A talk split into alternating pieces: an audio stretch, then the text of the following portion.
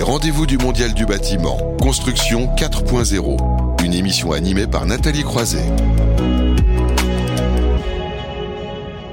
On en arrive donc dans ces rendez-vous du Mondial du bâtiment à la construction 4.0, une séquence où on s'intéresse régulièrement au BIM, au Lean, au 3D, mais aussi au hors-site. Et en fait, ça va être l'occasion de faire le point sur le hors-site et la construction industrialisée et modulaire à l'occasion notamment de la sortie du baromètre annuel hors-site dont on va parler dans un instant avec Pascal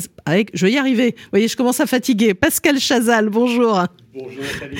Alors CEO de Page Conseil et aussi du Campus Hors-Site qu'on retrouve avec grand plaisir pour détailler ce baromètre et puis pour parler aussi, comme je disais, de construction industrialisée et modulaire. Hervé Rémolle, bonjour. Bonjour Nathalie. Donc délégué général de la CIM, là encore vous revenez aussi en deuxième semaine ici avec nous, on est ravis de vous accueillir. Alors avant de rentrer dans le détail, dans le baromètre annuel hors-site dont on va parler, il y a aussi une autre enquête de conjoncture 2020 Asterès sur la construction industrialisée et modulaire. Qu'est-ce qu'on peut en dire ? Finalement, le secteur s'en est sorti pas trop mal ? Oui. Vous permettez, Nathalie, je resitue un petit peu le secteur, là-dedans. Secteur, d'abord, qui est difficile à cerner, parce qu'il n'y a pas de code activité, construction hors site, module, donc on a des gens qui sont dans la location, on a des gens qui sont dans la construction, etc. Néanmoins, c'est une filière qui s'est organisée ces 15 dernières années autour de son syndicat professionnel, la CIM, les acteurs de la construction industrielle et modulaire. Et modulaire, oh là là, vous avez raison, on est vendredi, il fait une chaleur ici. Vous n'êtes pas là depuis 2h30 comme moi. Et en fait, aujourd'hui, on estime que ce syndicat représente à peu près 8000 emplois, une cinquantaine d'acteurs. On ne prétend pas tous les recenser, mais ils sont là. Et c'est un secteur qui est en pleine croissance. 700 millions il y a 2-3 ans, 800 millions, et là, on passe le cap du milliard. Quelques grands dossiers se positionnent vis-à-vis de la RE-2020, des calculateurs carbone, parce qu'on va travailler sur les empreintes carbone, on travaille beaucoup sur tout ce qui est certification QB aussi, et la normalisation. D'ailleurs, c'est un secteur qui a un problème avec la normalisation, parce que la normalisation du bâtiment, qui est ancestrale et qui date depuis des années, le hors-site, il faut quasiment tout inventer. Sur la conjoncture, c'est pas un secteur qui se distingue d'un autre. On a été autorisé à travailler, tout s'écroule en mars 2020, et puis après, ça repart normalement. Ce qu'on observe, c'est problématiques d'approvisionnement sur les matériaux, rien d'original, avec les problématiques de coûts qu'il y a derrière. Finalement, les gens dans la location, parce que les opérateurs du module, qu'est-ce que c'est ? Ce sont soit des loueurs purs, c'est-à-dire je fais de la location de modules que j'achète à un constructeur, soit des constructeurs qui eux-mêmes font de la vente ou de la location, et qui ont un pied dans la location courte ou longue durée, et dans le monde du bâtiment. On y reviendra tout à l'heure, puisque c'est un secteur qui rentre très fort dans le monde du bâtiment. Ces gens-là, notamment dans la location, pendant la crise sanitaire, ils ont eu une chance, entre guillemets, c'est qu'une base vie qui est installée sur un chantier, on ne l'a pas démontée. Contrairement au matériel qu'ont eux étaient en location, une mini-pelle par exemple, on lui disait « Monsieur, venez chercher votre engin ».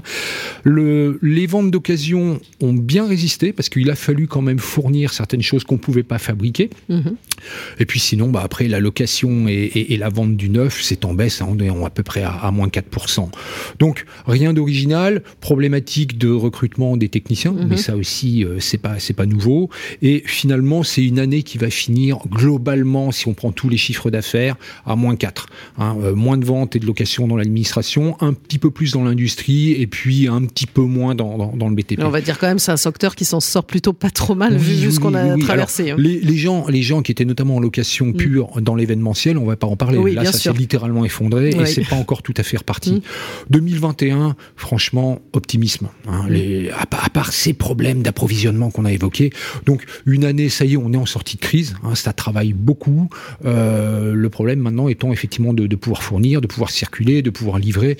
Mais rien d'original et ça va plutôt bien. Puis, avec un moyen et long terme, j'ai envie de dire que l'avenir appartient au hors-site. Pascal nous en parlera mieux que ça, mais voilà.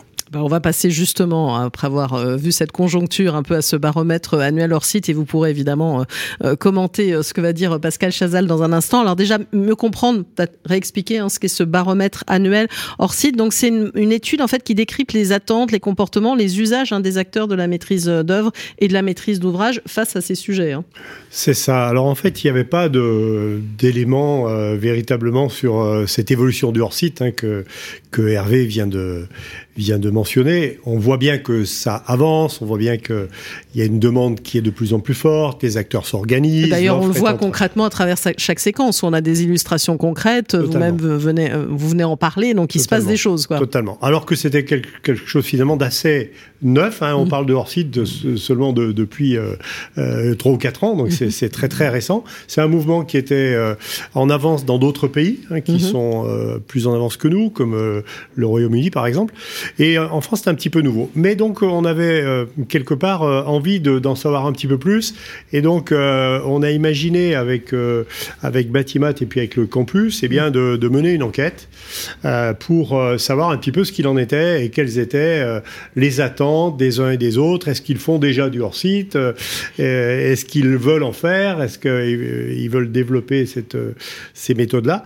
Et donc, voilà, on a lancé ce baromètre donc auprès de... sur un fichier de 5 à 6 000 acteurs, on en a interviewé à peu près 200. Voilà, et donc... Ça, c'était en juin dernier, hein, c'est ça ? Absolument, absolument. Et donc, c'est très, très intéressant. Alors, on va décrypter les chiffres, justement. Vous voulez en parler. Il y a près de la moitié, hein, c'est ça, 47% des professionnels qui ont déjà mis en place le hors-site dans leur projet. C'est ça. Donc, dans ceux qui ont été interviewés, effectivement, 47% ont déjà mis en place du hors-site dans leur projet. Alors, quand on parle de hors-site, la notion de hors-site, elle est extrêmement simple, finalement. C'est, au lieu de tout faire sur le chantier... Eh bien, il y a des éléments que je vais plutôt fabriquer dans un atelier, fabriquer dans une usine, et ça peut prendre vraiment tout un tas de formes. Donc, quand on leur pose la question « Est-ce que vous avez déjà mis en place du hors-site ?» Donc, 47% nous disent oui, et ça se détaille finalement en différents segments. Alors, on a, par exemple, 70% qui nous disent avoir utilisé des éléments structurel, donc ça peut être des poutres, ça peut être des poteaux, ça peut être des éléments de plancher, etc. On en a 75% qui nous parlent d'éléments en 2D, donc les éléments 2D, c'est typiquement des façades à Saturbois, mais ça peut être aussi des façades en béton ou autres. Donc ça, on peut dire que ce sont les segments, on va dire, les plus matures. Les plus matures, voilà. C'est ce qui ressort vraiment de l'enquête, c'est que les secteurs les plus matures en France, effectivement, et de la vie donc des personnes qui ont été interviewées, c'est vraiment le 2D qui aujourd'hui est le plus mature. Et on verra d'ailleurs que c'est assez étonnant parce que ceux qui n'ont pas encore utilisé leur site, eux, ils pensent que ce qui va le plus se développer, c'est le troisième segment qui est le modulaire 3D volumétrique. Donc, c'est des grosses briques de Lego hein, avec lesquelles on va finalement construire nos bâtiments. Et donc là, on a quand même 67% hein, des gens qui ont utilisé leur site, qui ont utilisé le 3D modulaire. Ensuite, il y a le segment des éléments qui sont non structurels. Donc, par exemple, des salles de bain, salles de bain préfabriquées, eh bien ça, a été utilisé aussi à 66%. Et puis, un petit peu d'impression 3D, qui font aussi partie des techniques, bien sûr, de construction hors site. Ce qui est très intéressant, c'est qu'ils nous disent, pour la plupart, qu'ils y ont vu des avantages nombreux. Oui, ils ont plusieurs bénéfices, ouais. Plutôt plus nombreux que ce qu'ils avaient espéré. Notamment sur les délais, l'amélioration des délais, ça c'est très net, à 92% ils nous disent que ça a été tenu. La réduction également sur l'impact environnemental, ça c'est aussi quelque chose qu'on voit pas toujours, mais le fait de transférer des tâches dans un atelier, dans une usine, ça va nous réduire considérablement le nombre de camionnettes. De transport, exactement. Et puis on parlait de l'impact des transports il y a un instant, c'est aussi central. Ça nous permet aussi d'améliorer les déchets, ça nous permet d'utiliser les matériaux vraiment à l'optimum. Donc ça, ils l'ont bien noté. Également, on voit une très nette amélioration de la qualité. Ça, c'est très clair. Ça aussi, ça permet aussi de sécuriser les opérations. Et... on va dire le point un petit peu le plus faible, qui est bien sûr attendu par tout le monde, c'est la notion du coût, où ils constatent par contre que l'amélioration du coût n'est pas encore au rendez-vous.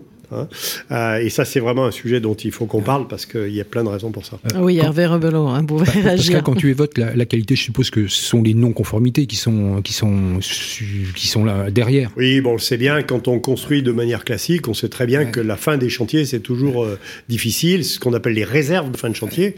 Et bien sûr, quand on arrive avec des éléments qui sont fabriqués en usine, donc on réduit considérablement le nombre de réserves. Et ça renvoie à la notion de coût aussi, parce que je vous rappelle qu'il y a quelques années maintenant, les assureurs ont sonné le tocsin en disant « Attention, attention à la couverture des non-conformités, c'est devenu un vrai problème d'assurance. Donc la qualité renvoie directement au coût. Mmh. Alors, la problématique souvent, c'est que quand on parle de coût dans le monde du bâtiment, on a tous en tête le tableau Excel avec l'objectif de coût. Hein. Effectivement, on n'a pas cette vision en coût global et tout ce qui va venir après. Et d'ailleurs, c'est vraiment une notion qu'il va falloir être capable de prendre en compte, parce qu'on sait aujourd'hui que le coût de construction d'un bâtiment, ça représente seulement 20% du coût du bâtiment exploité sur 50 ans. Sur 50 ans, exactement. Mais en tout cas, c'est vraiment l'un des points, c'est une attente très forte, évidemment, de toute façon, quand on parle de coûts, d'économie, etc. Mais dans tout ce qui ressort et d'un tableau global que vous avez pu faire, c'est quand même le bénéfice qui est le moins souvent atteint dans les projets des utilisateurs. Mmh. Et alors moi, j'aurais tendance à dire que c'est finalement pas tellement étonnant,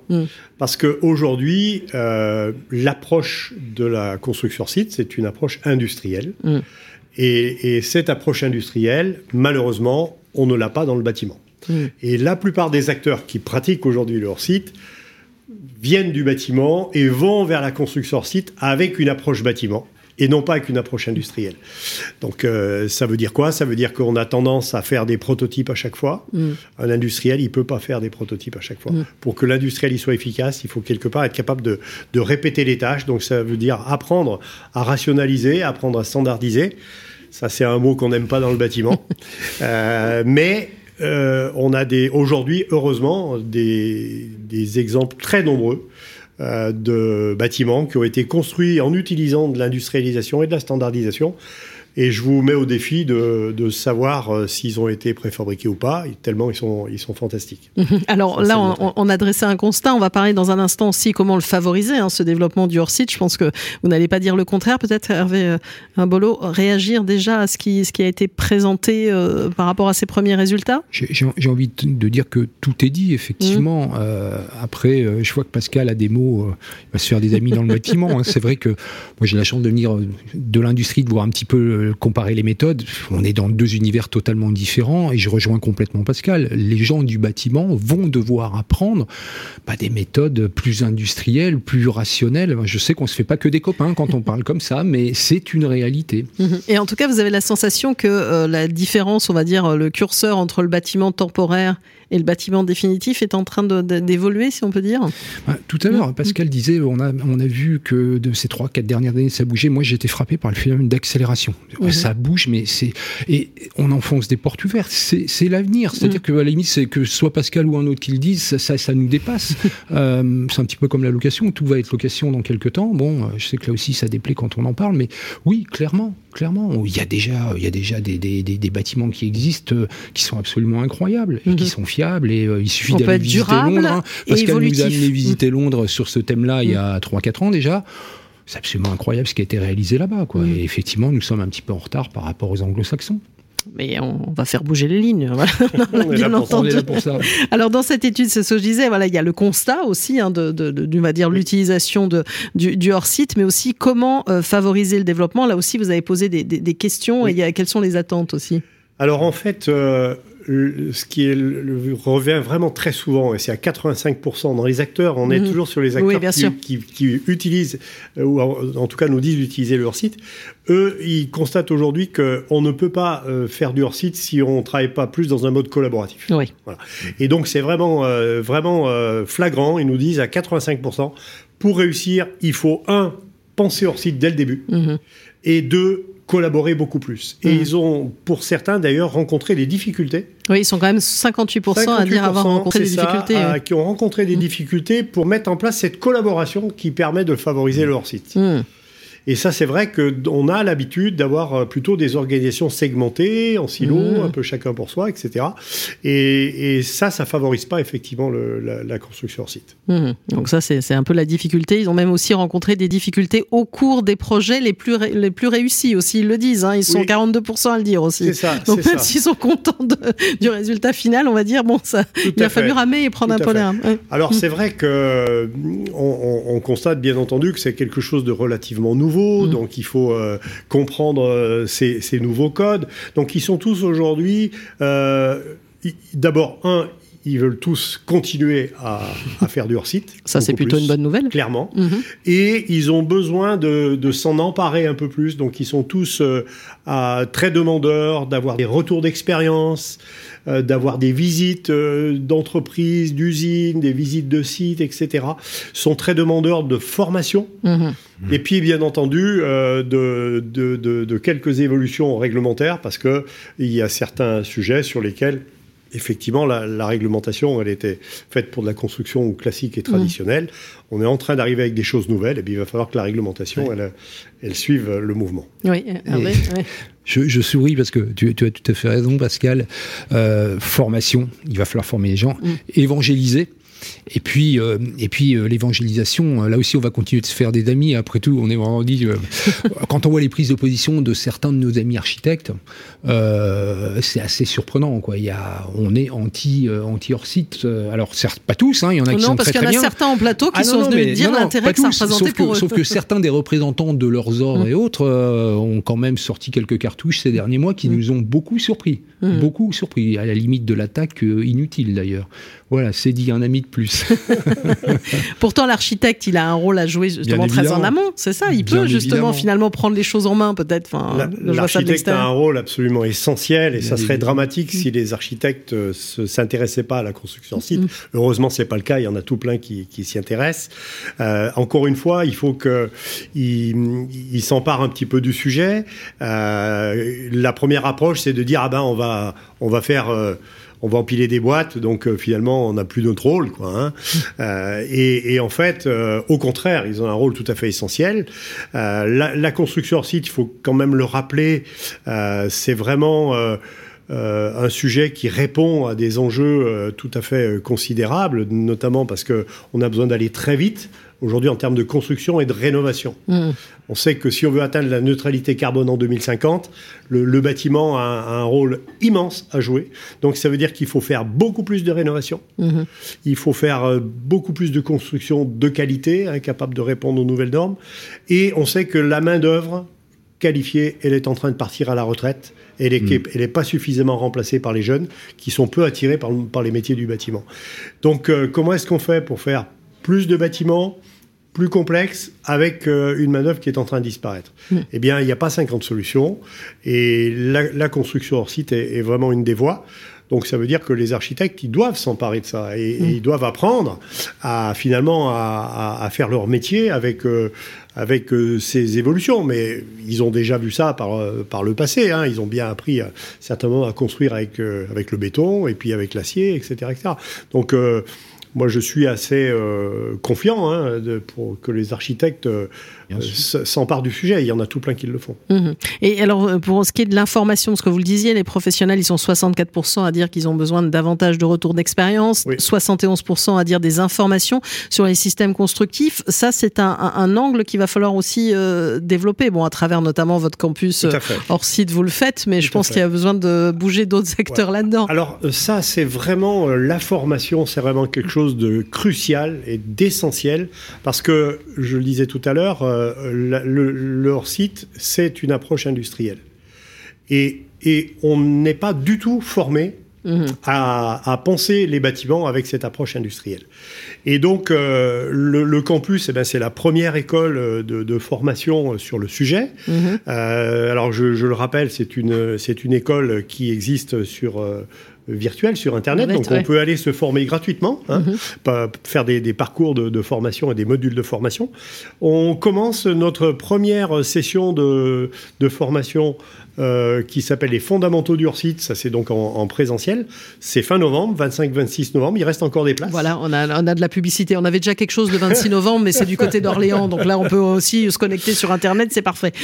Et c'est très important parce que on le voit bien quand on pratique les formations avec le campus, on voit bien sur une journée de formation, simplement, quand on présente les fondamentaux du hors-site, on voit les mécanismes se mettre en place. Et les gens se mettent à comprendre. Ah, voilà pourquoi on n'y arrive pas. Voilà pourquoi on n'atteint pas le budget, parce qu'en fait, on n'a pas compris cette nouvelle logique. Et cette nouvelle logique, il faut l'apprendre.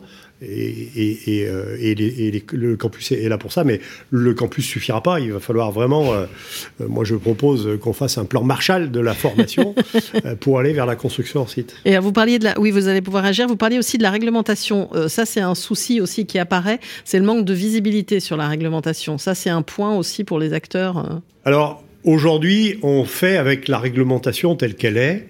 On essaie de passer à travers les mailles du filet. Moi, je connais bien sûr bien le bois. Mmh. Et par exemple, on sait faire de la construction modulaire bois en s'appuyant sur le DTU 31.2 au Saturbois. Parce qu'il est écrit dedans que le modulaire a déjà été prévu.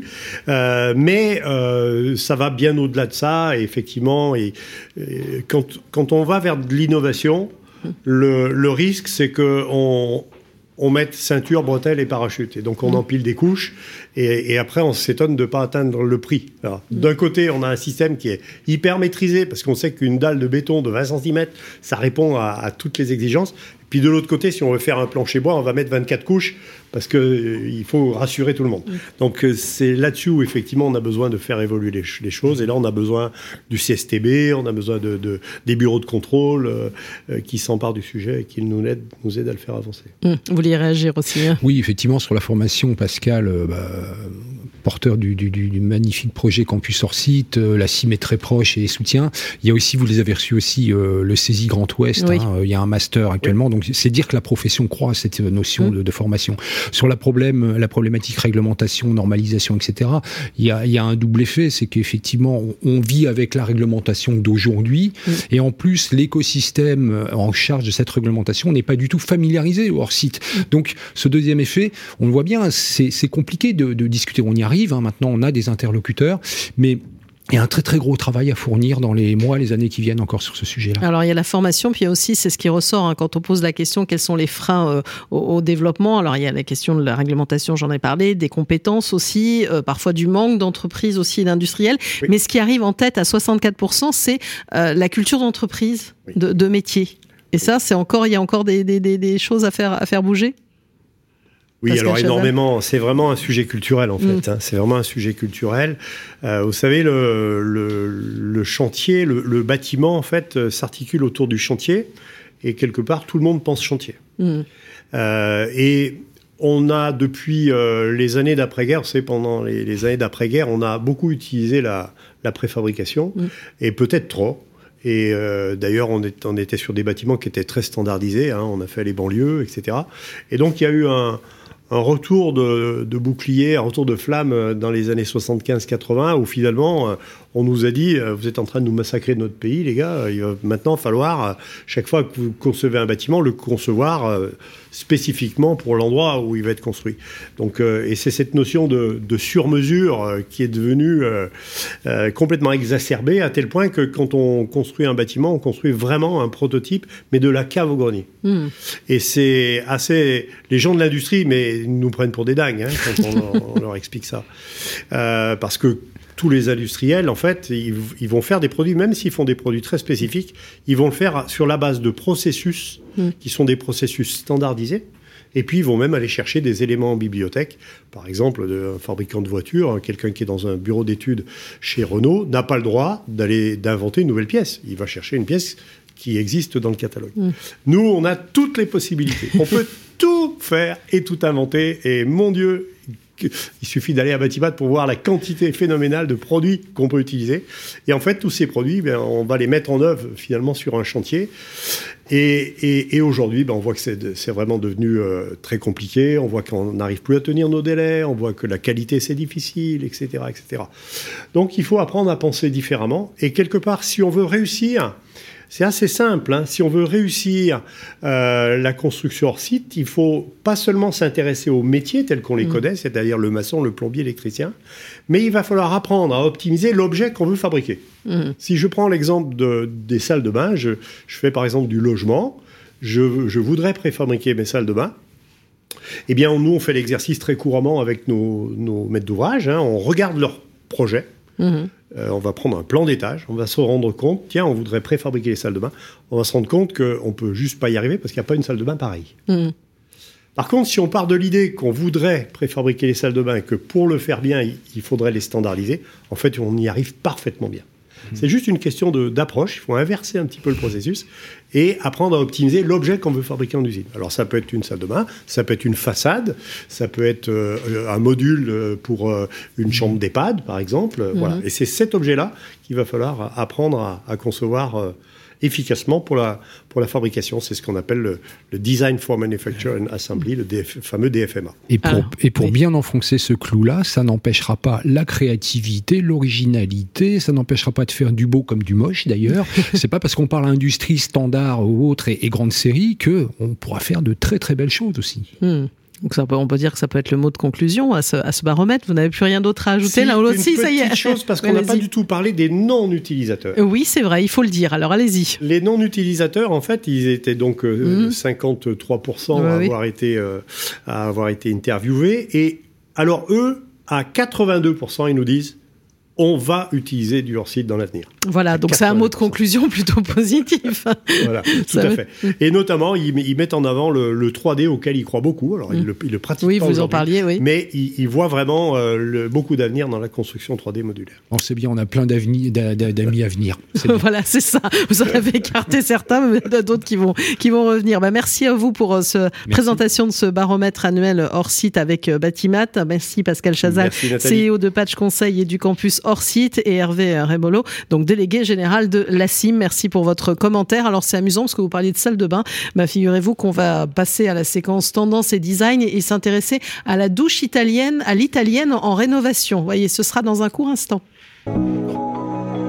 Les rendez-vous du Mondial du bâtiment, Construction 4.0, une émission à retrouver et à réécouter sur le site de Bâti Radio.